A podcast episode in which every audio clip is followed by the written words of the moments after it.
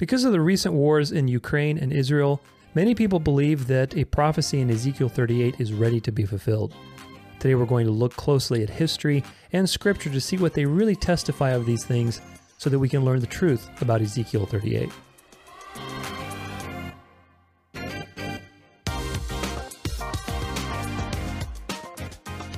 Hey everybody, welcome to the show. This is the Dance of Life podcast, and I'm Tudor Alexander. Thanks so much for being with me today. Today we are adding to a ginormous series on the end times. Of course, there's always something new to talk about, but these are actually very relevant things. And so I realize that with all of the current events that are happening, i.e., the war in Israel, this issue needed to be elaborated on. Now, there's a lot in my end times series. This is going to be part of a series. I'm adding it to the end of it. So if you are just tuning in, if you you've never watched my series, then please go back and binge watch some of those episodes. Check them out. There's a lot of information, a lot of great resources for you to educate you and to edify you on the end times because 90% chance you're probably deceived on some things like I was. There is no position on the end times that is fully correct. We need a nuanced approach, a narrow road approach that incorporates both scripture and history because Bible prophecy is meant to be fulfilled historically.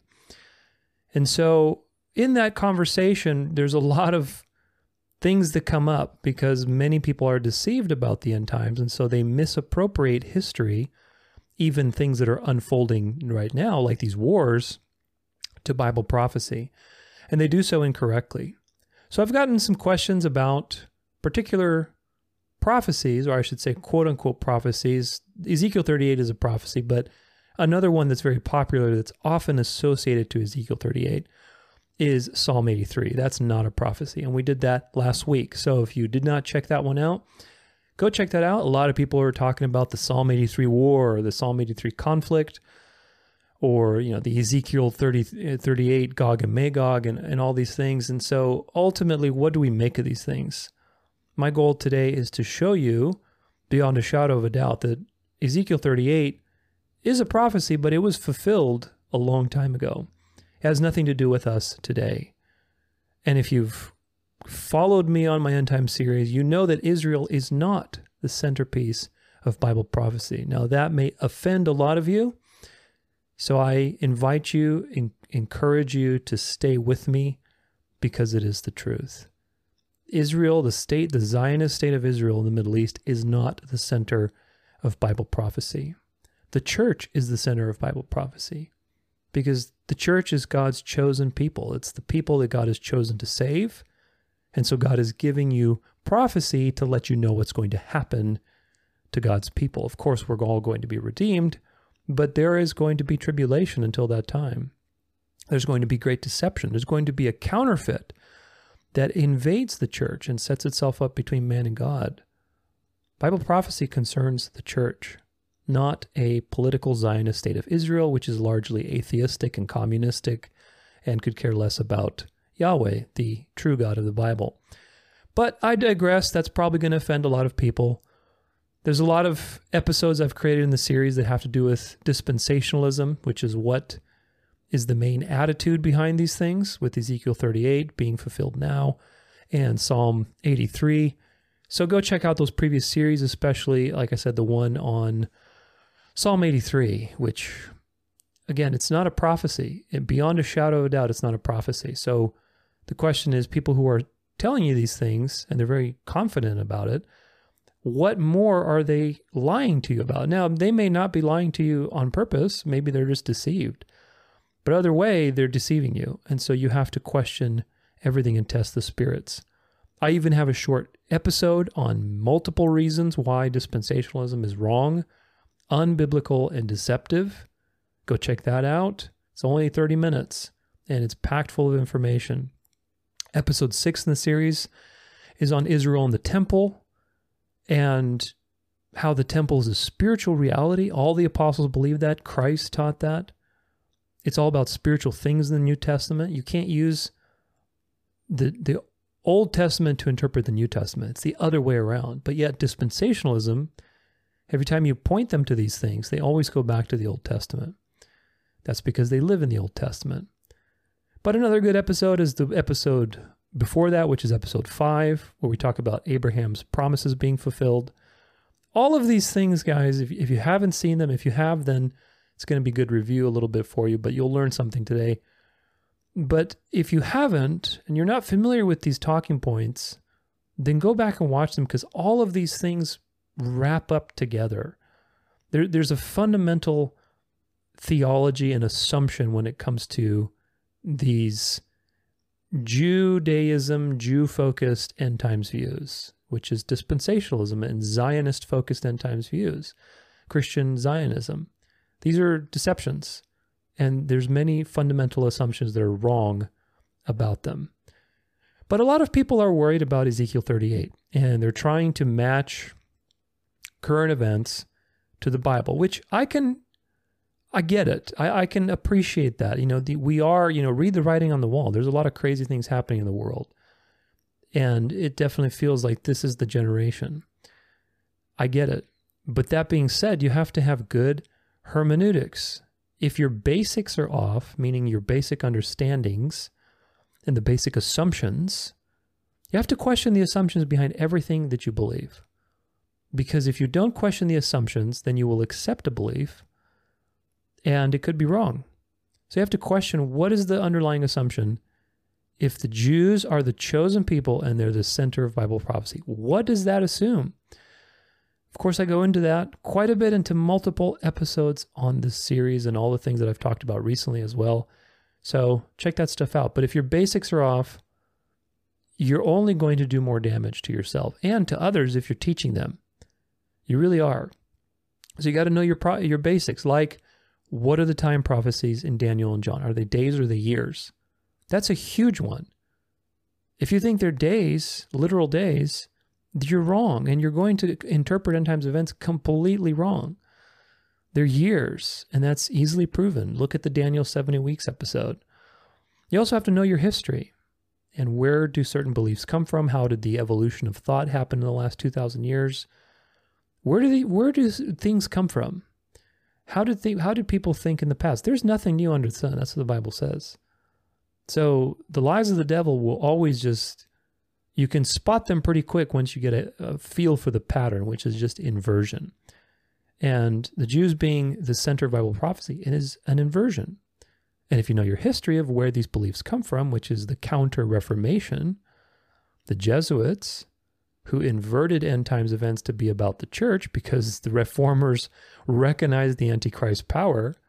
So they had to take attention off themselves. So they inverted the truth and they said, oh, no, no, the Jews are the center of the Bible prophecy, which is not true. It's the church, it's always has been. But people say with Ezekiel 38 specifically, again, it's a prophecy. It, it is a real prophecy, but it was fulfilled a long time ago. But they say that there's no fulfillment. If we read it literally, you can't find a fulfillment of it in history. When in fact, you actually can. There are many, many clues, and we're going to look at that today so that you are confident in this understanding. They are appropriating this to modern events like the Ukraine war and like what's happening in Israel right now. And there are many, many problems with doing this many problems. And I hope that by the end of this episode, you will understand that. I, I don't care so much that you memorize all these points or you're really, you know, super smart about Ezekiel 38. I want you to discern from this episode, like every other episode, the basics. Like, why is it wrong? What what is good hermeneutics versus what is bad hermeneutics? What's a good way to interpret the Bible and history? And what's not a good way? That's really my biggest concern with these episodes is that you see the error and you have a skill and technique on how to navigate future error. That's really what it's all about. But let's get started. The first real point to make is that there are a lot of anachronisms in Ezekiel 38. Now, an anachronism is something that doesn't belong in a period of time. Now, of course, this is maybe not the best word but my point is if you're reading Ezekiel 38 as a prophecy that's supposed to relate to modern times, there are countless things that do not make sense from a time period point of view. There are countless timestamps of when this prophecy was relevant. That if you're reading it literally, then there is no way this can be fulfilled in the modern age. And I can prove it to you. We're going to look at a few samples. Ezekiel 38, verses 3 through 6. And say, Thus says the Lord God, Behold, I am against you, O Gog, chief prince of Meshech and Tubal. These places don't exist anymore. And I will turn you about and put hooks in your jaws, and I will bring you out, and all your army and horses and horsemen, and all of them clothed in full armor, a great host, all of them with buckler and shield, wielding swords. All of these things I just mentioned, there I mean horses still exist, but people don't use horses for warfare. They don't use shields, they don't use full armor. I mean, that's it wouldn't make any sense. People use light bulletproof vests and, and body armor, but that's not full armor. Wielding swords, none of this stuff is relevant to modern warfare. Verse 5 Persia, Cush, and Put are with them, all of them with a shield and helmet. Again, these places don't exist. Cush and Put are no, no longer a nation, no longer a territory. Shields, again, shields are not really used in modern warfare. Verse 6 Gomer and all his hordes. Again, Gomer doesn't exist. Beth Togarmah uh, from the uttermost parts of the north with all of his hordes. Many people are with you. Again, these places, Beth Togarmah and Gomer, just like Cush and Put in Persia, they, they don't agree they don't exist anymore. They're not territories, they're not peoples or nations. They were during the time of Ezekiel and shortly afterward during the um, Persian Empire, as you'll soon see, but they don't exist anymore. Not for a long time. Now, a couple verses later, in verses 10 and 11, it says, And I say, I will go up against the land of unwalled villages. I will fall upon the quiet who dwell securely, all of them dwelling without walls and having no bars or gates. Now, these things make zero sense in a situation, in a warfare situation where you have drones, airplanes, tanks that can go through walls. I mean, we have a totally different kind of warfare than it was 2,500 years ago when this prophecy was written, approximately. So when it says he's going to go up against unwalled villages, that makes perfect sense 2,500 years ago when walls were important. Today, walls are not important. They're useless. I mean, largely useless.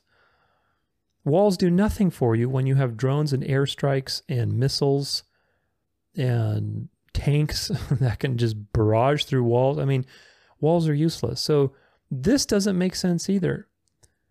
All these words that we just covered, like swords, shields, bucklers, and other places it talks about spears and bows and arrows, none of this stuff is relevant to modern warfare. So that should be a red flag. It should raise an eyebrow. Another important point is that this particular prophecy is not a vision. Like Revelation, where there are lots of spiritual things being portrayed. John is not telling you there will be a literal red dragon flying around in the air at the end times. He's not telling you that a, a giant angel literally is going to appear and throw a chain around the dragon's neck and put him into a giant pit. That's not what's happening. It, it, you're not going to see a literal woman in the sky giving birth to a prince that rules with a, a rod of iron. These things are spiritual images that represent realities. Of course, they were already fulfilled as well, but the point is that this is not a vision, it's an actual prophecy. Meaning, you can't spiritualize all of the things I just mentioned, like unwalled villages and swords and shields and full armor and bows and arrows. You can't say, well, that's representative of, you know, shotguns and, you know, missiles and lasers. Like, you can't do that. This is not a vision. This is a literal prophecy. So if you're going to read it literally, then the only way this would be fulfilled is if there was a bunch of people on full armor, metal armor with swords and shields and you know, helmets and, and bows and arrows going against unwalled villages in Israel. But Israel, the state of Israel, is not unwalled by any means. In fact, Israel has one of the you know greatest border security systems in the world. So this doesn't make any sense if you are going to apply it to today. Also, another important fallacy to avoid is the land equivalence fallacy, meaning, oh, okay, uh, Meshech and Tubal, you know, they were that they were in that area in the ancient times, so today it must be like Turkey or Lebanon or Libya or whatever else. You can't do that because the the prophet when he received this prophecy, he was receiving a prophecy. What's the context for his people? And as you'll soon see, the, historical time of this, the context, makes much more sense as to what it's about.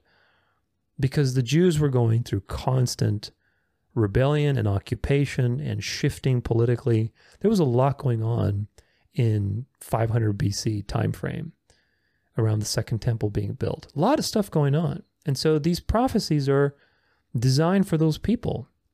You can't say that Ezekiel actually meant that 2,500 years from the time that he existed, there would be some future state of Israel, political state, and, and a lot of the nations of the earth will come against her. That's not at all what this prophecy is talking about, at all. And again, one of the first proofs of that is the anachronisms in trying to ap- apply it to modern day warfare. It's just, you can't do that. You really can't. So, land equivalency is also a fallacy where you where you're trying to tie pieces of land or territory or nations that exist today to nations that existed 2500 years ago and say that there's a prophetic significance. You can't do that. Because again, that's even it, people who read this literally say, "Oh, you see it's going to be the Ezekiel 38 war with Israel." Well, if you read this literally, you don't have a way to equivocify the nations that are listed. So you have to use the land equivalence principle. But that is figurative. So you're not reading literal anymore. Do you see the problem? It, it's really it's really quite silly. You kind of shoot yourself in the foot. But people in Ezekiel's day knew who these who these tribes and nations were. They were very you know familiar to them. So I want to read you a little bit of an article. I'll put this in the in the uh, resources there's there's some great information here, but just to visually lay it out with a map, and you have a map here of you know all these ancient territories and and where these people were. But let's read a little bit about it. When we realize, when we analyze this map, we see that every nation mentioned falls within the boundaries of the Middle East. Magog is modern day Turkey. Meshech is modern day Turkey. Tubal, also Turkey. Togarmah, Turkey. Gomer, modern day Turkey, Cush, modern day Egypt, Put, modern day Libya, Persia, modern day Iran. Most futurists believe this text refers to Russia, hence the perceived relevance of this prophecy as of the Ukraine war, but it does not. Some translations say Gog is the prince of Rosh, and many futurists, meaning people who believe everything's in the future, like dispensationalists, say that Rosh is a reference to Russia because of their literary similarity. However, this is an unnecessary transliteration of the Hebrew word Rosh, which means chief. Gog is merely the chief prince of Meshech and Tubal, not the prince of Rosh and Meshech and Tubal. Furthermore, Ezekiel refers to Togarmah as being from the uttermost parts of the north. Togarmah was located in modern day Turkey, meaning the furthest north this invasion originated was Turkey, not Russia, which is much further north compared to Turkey, of course. So, again, understanding historical context and understanding where all of these things were related in ancient times, what do they mean? What do they mean for the people of the time? Not reading your expectations and your views backward in time and trying to, you know, string together a, a interpretation from that. That is the wrong way to read the Bible. And a lot of people are doing it, sadly, and a lot more are leading people astray. So, you know, what can you do? But it is what it is. We're living in the end times. This is proof because there are more and more deceptions, more and more false teachers. But another point I want to elucidate is that the target of this invasion is Israel, which is obvious, but there's some importance there. Ezekiel 38, verse 8 After many days you will be mustered in the latter years, you will go against the land that is restored from war, the land whose people were gathered from many place, from many peoples upon the mountains of Israel, which had been a continual waste. His people were brought out from the peoples and now dwell securely, all of them. Now, again, this is about Israel. Of course, it's about Israel in the past, 2,500 years ago.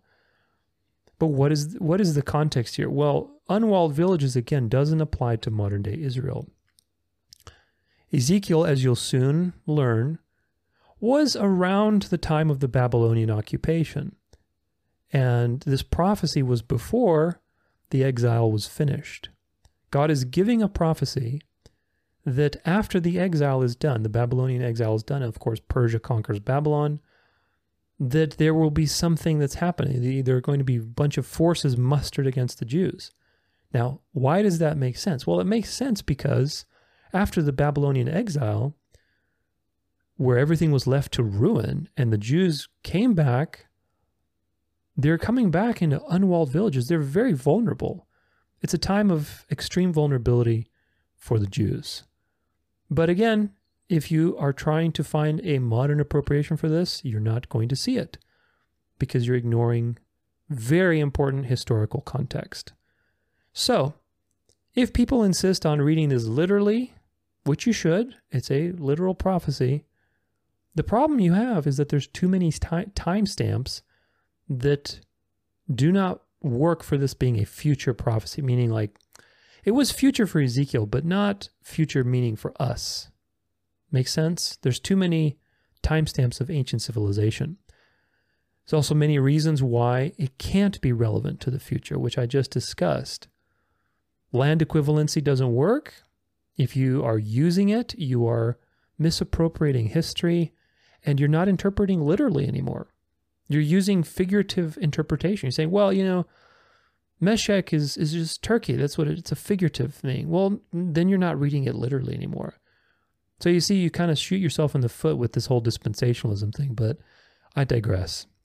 Again, this is not a vision, it's a literal prophecy, so there's no reason to spiritualize anything. It's, it's meant to be read literally. So, all of these nations that we just listed, and you'll see them again, they existed in Ezekiel's time.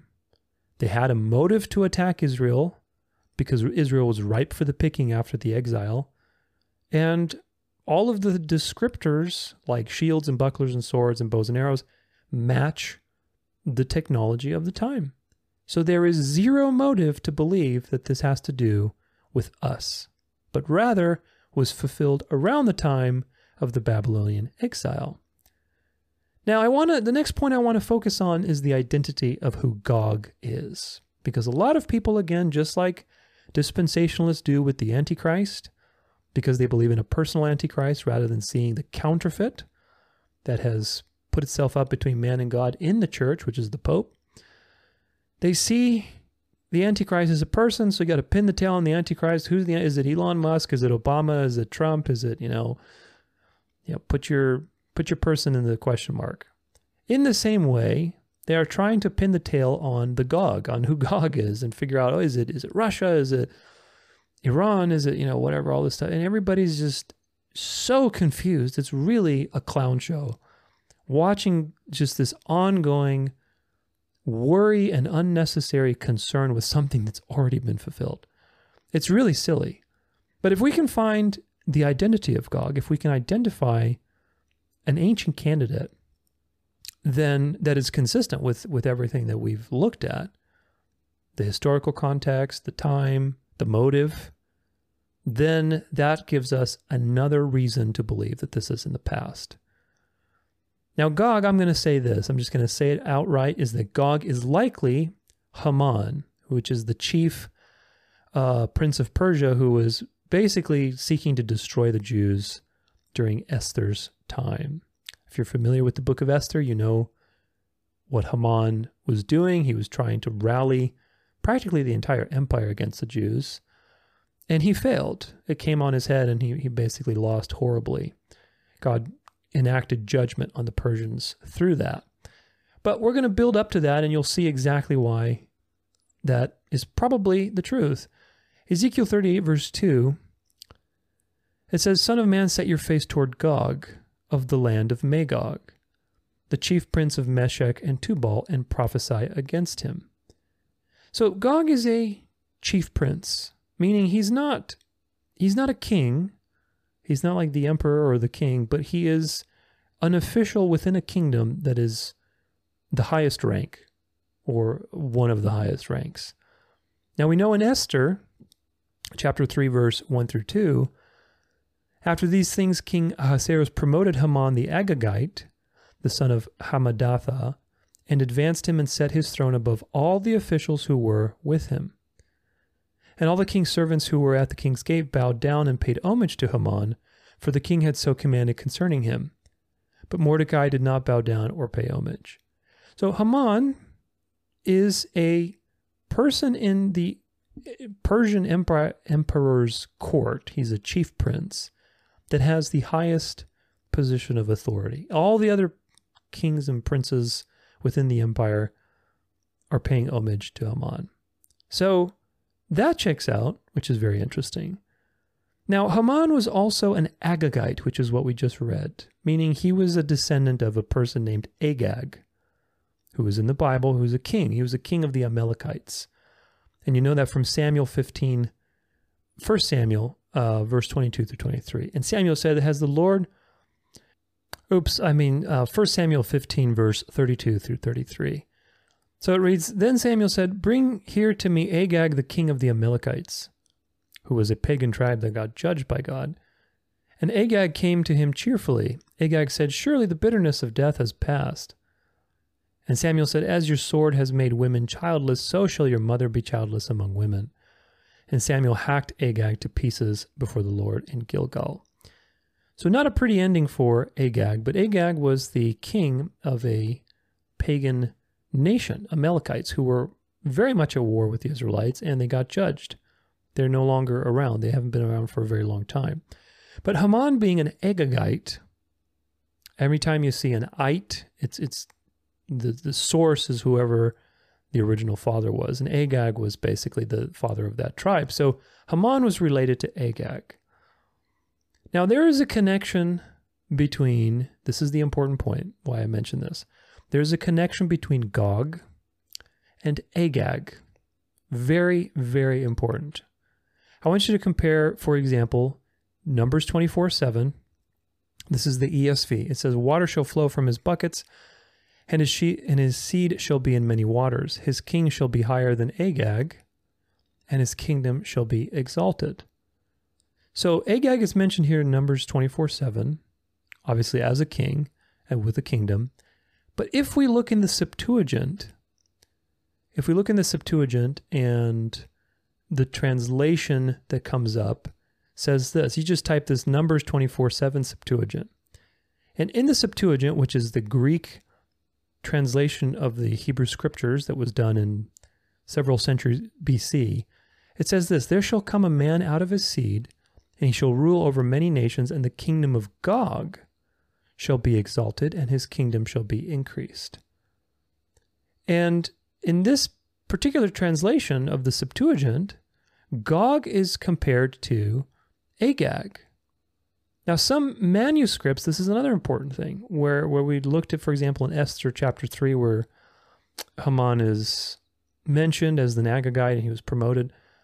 And I believe also Esther 9, verse 24, mentions that he's an Agagite. Some manuscripts, and you can look this up for yourself, they they don't say he's an Agagite. They say he's a Gogite. So Gog is Agag, is an Agagite, is a Gogite. Hopefully that makes sense. A lot of tongue twisters there. But Gog and Agag are referring to the same thing. They're the same person with the same origin, just slightly different syllabization of the same thing.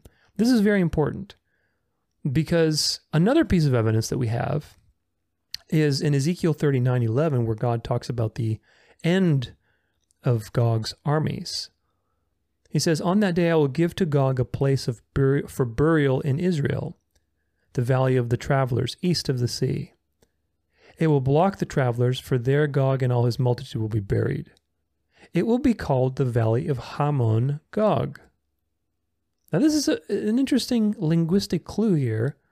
Again, you have to remember we're we're talking in English, but Hamon Gog, referring to the person who's going to be buried there, who's leading all this charge, and we know Haman is a good candidate for that. We also know that Haman is an Agagite, which Agag refers to Gog, so Haman could also be called Gogite or Haman of Gog.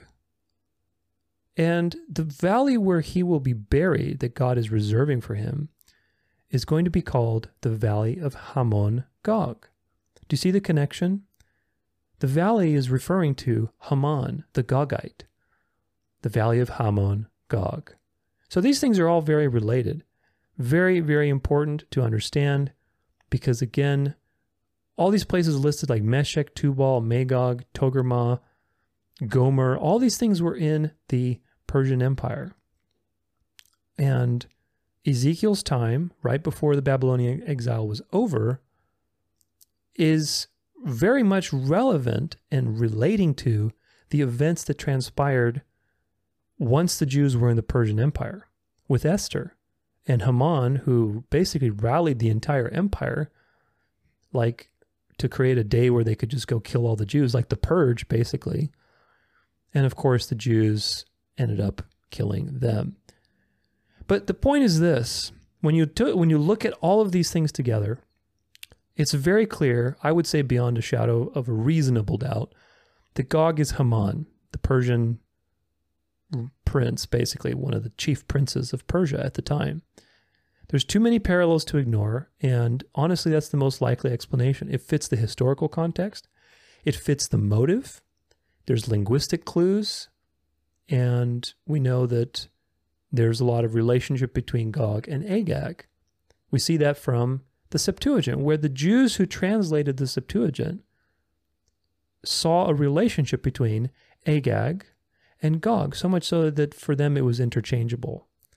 So it's very clear that this is relating to Haman.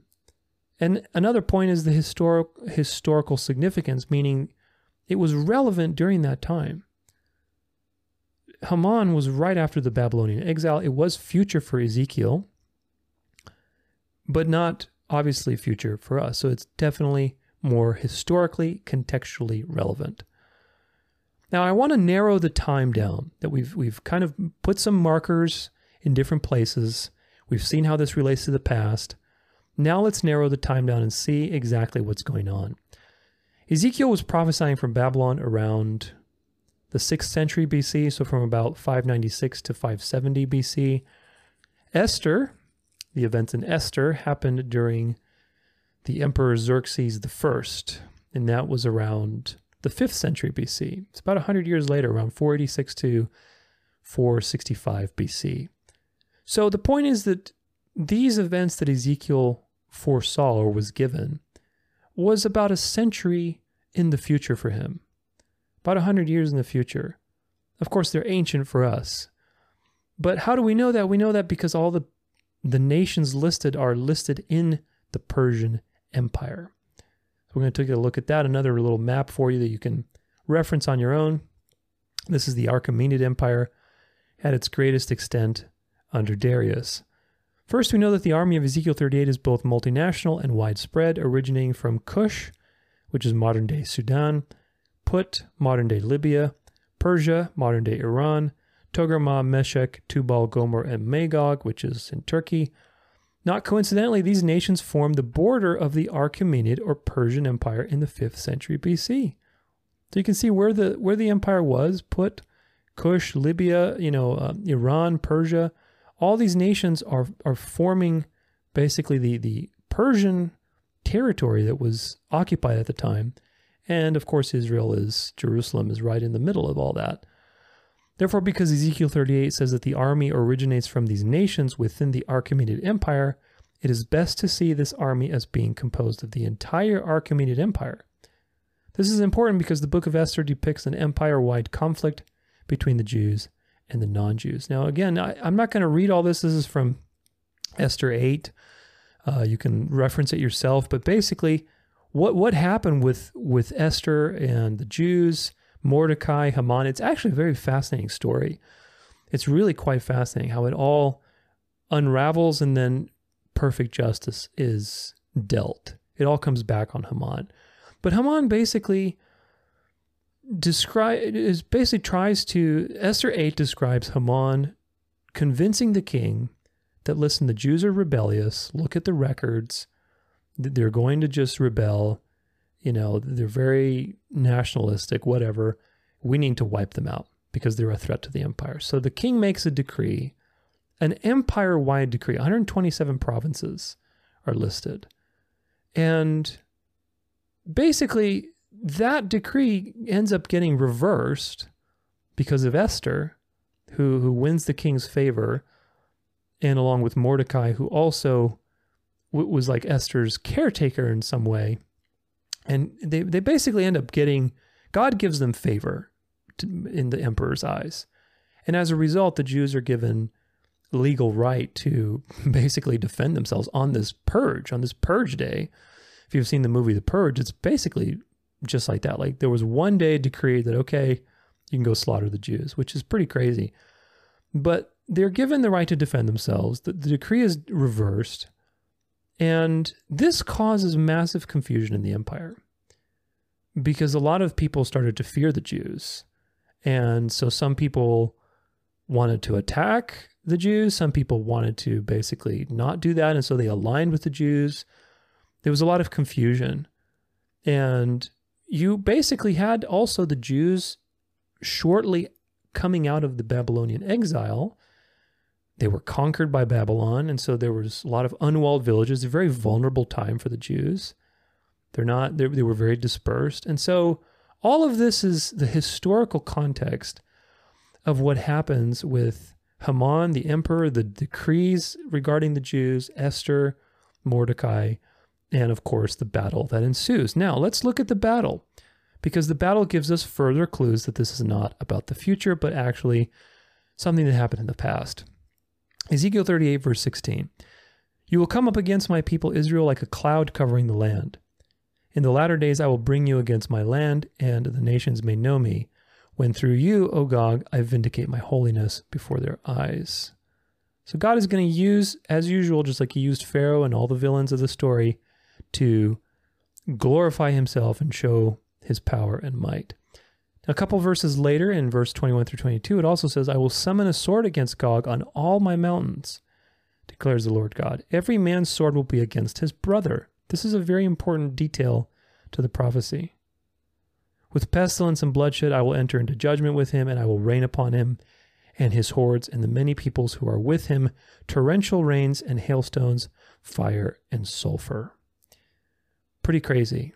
But the verse about every man's sword will be against his brother. Very interesting, again, marker for understanding how this was actually fulfilled. Because again, if we compare Esther to these prophecies, the accounts in Esther are very clear that this was the battle that God was for, foreshadowing through Ezekiel. Esther 9, verse 16.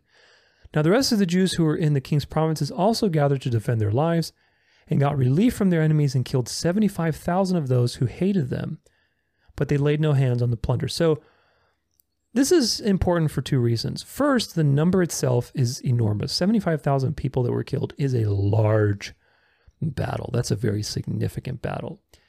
Now, another thing that's important to understand is that usually when you have battle accounts and what the results of the battle was, the Bible tells you that God struck down, you know, X amount of people.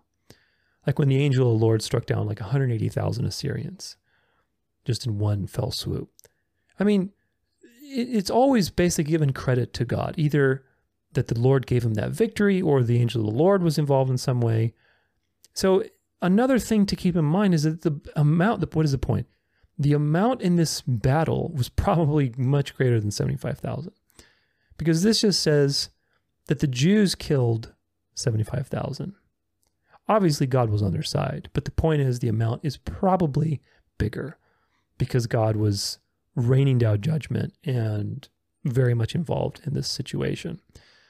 Now, another important point going back to the, the whole point about the um, people were going to be raising their swords against one another, each man against his brother. We see this in Esther 8 and 9. Esther 8, verse 17. And in every province and every city, wherever the king's command and his edict reached, there was gladness and joy among the Jews, a feast and a holiday. And many from the peoples of the country declared themselves Jews. For fear of the Jews had fallen upon them. This was the Lord's doing. God gives favor to his elect in the eye, just like he gave favor to the Israelites in the eyes of the Egyptians and they plundered them basically before they left for the Exodus. This is the same thing. The people were afraid of the Jews. They were afraid of God's people, basically. And as a result, they're like, oh, no, no, we're Jew too. And so this now you have a, an interesting situation. Let's look at one chapter later, Esther 9. All the officials in the provinces and the satraps, which are kind of like governors, and the governors and the royal agents also helped the Jews, for the fear of Mordecai had fallen on them. So what what do you have now in this empire-wide situation? Remember, this is not just like a city. This is an empire-wide edict, 127 provinces. The entire empire is now thrown into confusion because with the second edict, where basically the Jews are allowed to defend themselves, Mordecai's in power. Esther is basically influencing the king a lot of people, Persians, citizen Persian citizens, said, "You know, I don't want to be on the wrong side of history. I'm a Jew too. I'm I'm I'm declared a Jew." And and the governors were helping the Jews. So you have imagine for a moment the amount of chaos in the Persian Empire as a result of this situation. God threw the entire empire into chaos. Meaning, you had Persians that were fighting against Persians which fulfills what it says in Ezekiel 38, verses 21 through 22, I believe. Every man's sword will be against each other. Did that happen? Yes, it did. The, the Persian Empire was completely thrown into confusion. So Haman's attempt at genocide basically fails. So, what do we take from this? Well, the, the conclusion to take is that the accounts in Esther, when they're carefully compared to the prophecy of Ezekiel show that this has a historical fulfillment right after the Babylonian exile during the Persian Empire, where the events of Esther are recorded with Haman, the chief prince, trying to organize basically an empire wide genocide of the Jews and getting totally destroyed. I mean, tens of thousands of people were killed on Haman's side. Haman, who is also Gog, convinced the king to basically create a world, or um, yeah, I mean, worldwide at that point, that was the world to them, but an empire wide edict, like a purge. But of course, many joined out of fear with the Jews, and the empire was thrown into confusion, and Persians helped kill other Persians. It was a huge battle, huge. I mean, we're talking tens and tens of thousands of people. That is an enormous battle.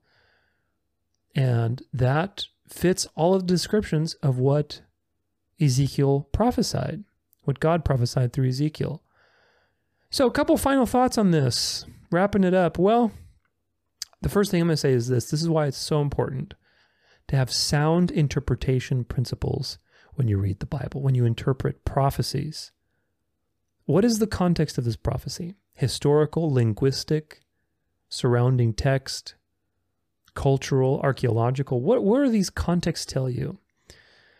Is there a literal aspect to this or is it a vision? When you read Bible prophecies, you should ask yourself, is it is it a vision like Revelation? Or is it an actual literal prophecy? Because there's both of those throughout the Bible. And so sometimes if it's a, a vision, it's important to understand spiritual metaphors and what things represent. But when it's a literal prophecy, like this one is in Ezekiel 38, you have to understand your history and you have to understand archaeology and principles of archaeology, like land equivalency. That's a fallacy. You cannot tie modern day Turkey to, you know, Meshech and Tubal. You can't try to say, well, you know, Russia's Gog because, you know, it's kind of like this, or it, doesn't at all, that's not at all relevant, is the point. So you have to ask yourself these questions. You have to really understand history. You have to ask yourself the context. The people in Ezekiel's time, which this prophecy is about, were going through a lot of political unrest, a lot of shifting between Babylon and Persia and you know judgments, wars. I mean, it was a very conflicted time for the people of God, for the nation of Israel, where at the time the, the, the identity of the people of Israel was constantly being scattered because of their rebellion, first and foremost. That's important to remember. But nonetheless, God saved his people always. But they were going through a lot. And so, prophecy that Ezekiel was given did not have to do with people thousands of years in the future. That makes zero sense. Think about that. I mean, even even that, which I didn't write this down, but what does that say about God? If his people needed him then, with all of these things happening, all of these things happening, all of these changes and shifts in political situations happening, and God, instead of giving them a prophecy about okay, what, how do we get through this? What's going to happen? Give us some confidence. That's what prophecy is about. It's supposed to give you confidence in the Lord. No, no, no. He's going to give, he's actually giving a prophecy about people 2,500 years in the future. Do you see how like utter nonsense that is? What that would make God look so whimsical and so like, you know, like he doesn't care about his people's struggle during the time it would make Ezekiel like completely irrelevant. Why would Ezekiel the prophet, who is in the Babylonian captivity, prophesy about something 2,500 years in the future? It really just makes zero sense. Ezekiel 38 is not about a future war for countless reasons. It was fulfilled 2,500 years ago, approximately, during the Persian Empire, during the Achaemenid Empire, and during the events described in Esther which, like I said, were around the 5th century BC. So if this is all new to you, then please check out the previous episodes in my series. It's going to arm you with the truth. It's going to arm you with the basics and sound principles of interpretation because many people are deceived. Many have been fooled by dispensationalist teachings. Dispensationalism is very popular, but they don't know where these teachings come from. They try to push the idea of a future millennial kingdom, of a chosen people by the flesh, a future physical temple, a seven year tribulation, sometimes a rapture. All these things are myths, people. They're inversions designed to deceive you and to hide the identity of Mystery Babylon, which is the papacy. The first beast is the papacy. And actually, Mystery Babylon, I, I will correct that a little bit. It is the papacy, but Mystery Babylon represents the final iteration of this Antichrist power.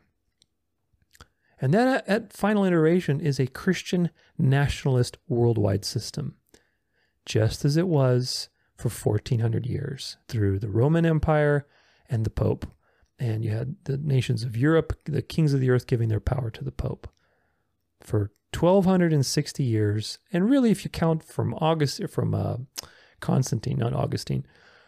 It's about 1400 years. Long time, very long time. A, a power and empire that was longer than any of the previous empires. You think that's going away? The answer is no. It's coming back in full force.